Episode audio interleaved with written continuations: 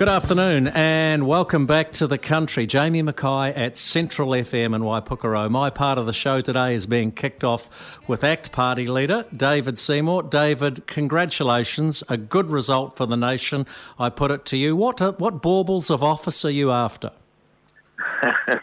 I think you've asked me that a few times, and um, the only baubles we're really after is better policy so people can get on with building their uh, lives, their families, their homes, their farms, and their businesses. And that's going to involve, first of all, dealing with the climate policies, a lot of the regulatory policy around water, um, and also SCNAs, uh, and creating an environment where actually, if you're someone who wants to make a difference in your own life, uh, you can without being beaten down, ostracised, and punished for doing so. Are we going to see you potentially being Deputy Prime Minister? Well, I mean, it's a possibility, but again, our view is uh, first of all, let's make sure that the bus is going in the right direction. That means better policy. Then talk about well, where where do you sit on the bus? Because I've always found, you know, when I turned down being a minister to do end of life choice, it was more important to get the policy result because that's what endures. You know, politicians and positions come and go.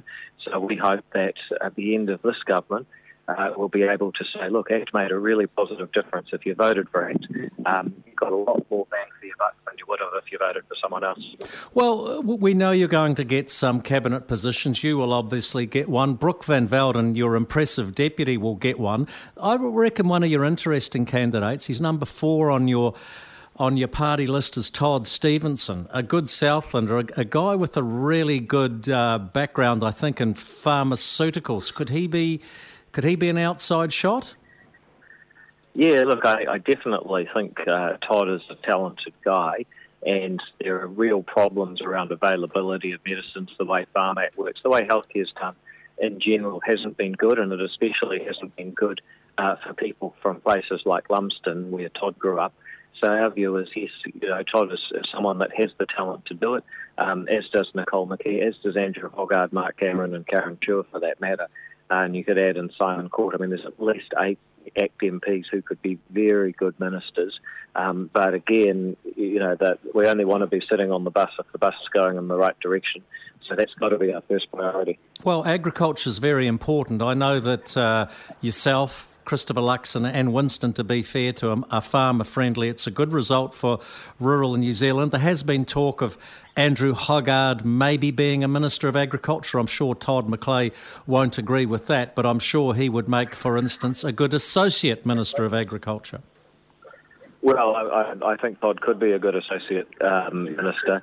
Um, and look, I, I, think basically the question is what what are we going to give in terms of a commitment to make the policy real? Because there's always the rhetoric of being farmer friendly, and I think know, farmers in rural New Zealand generally could be given for being a bit sceptical about the number of promises that have been made and not kept. And that's why I just keep saying, look, you've got to deal with your Waka e you've got to have a split gas approach, you've got to make freshwater laws decided locally within local environmental limits, not forced um, as a template from the likes of David Parker in Wellington. Uh, you've got to make sure that SCNAs are not something that take away uh, your uh, property rights. Uh, in fact, they shouldn't really exist at all. Uh, once you start dealing with those kinds of issues, get a bit of decent infrastructure provision and make it easier to develop your water rights, then all of a sudden things start to look good. Then you can argue about what sort of propositions you should have. Is there anything ACT is non negotiable on, or is that being too presumptive? Well, I think the way I look at it, you know, you're kind of going into a marriage, so the, the goals are to make sure that you preserve your own identity and purpose but also make the relationship work overall. So I guess the, dilemma for ACT is basically, you know, we want to be in government, we want to be having an influence, uh, so long as National are prepared to let ACT do that and deliver for the people who have trusted us with their vote, then we'll be right in there like a Robert's dog. Um, but we've always reserved the right to say, look, if they want to be another sort of, you know, campaign from the right, govern from the left, promise the earth and deliver little government, um, then you know equally we might end up staying out, saying well we're going to stay out, being the voice, and in return for our votes, just negotiate. No, no, the, stop it, David. Issue. Stop it. You're starting to sound like Winston there. Hey, um, just what can we expect from the, your government before Christmas? I know, I know, I know you and Luxon are, are, reasonably tight. You've talked about this. You've probably known for several weeks slash months that you're going to uh, be in government. What can we expect? I think just to go back to your previous comment, I, I think that the difference is that we're here to stand up for policy and principle, and that, that's not like someone else you mentioned. Um, but going back to what you can expect in the first 100 days, look, it's going to be a, a stop to a lot of wasteful expenditure. Uh, it's going to be a stop to things like the Three Waters reforms, repeal of the Natural and Built Environments Act, uh, repeal of the Fair Pay Agreements, uh, the kinds of things that have really just wasted a huge amount of energy and cash in Wellington but not delivered for anyone outside of Wellington. Those things need to stop. Uh, and once you've put a stop to the bad stuff, uh, then you can restabilise and start working on good stuff like what does a property rights-based resource management act look like?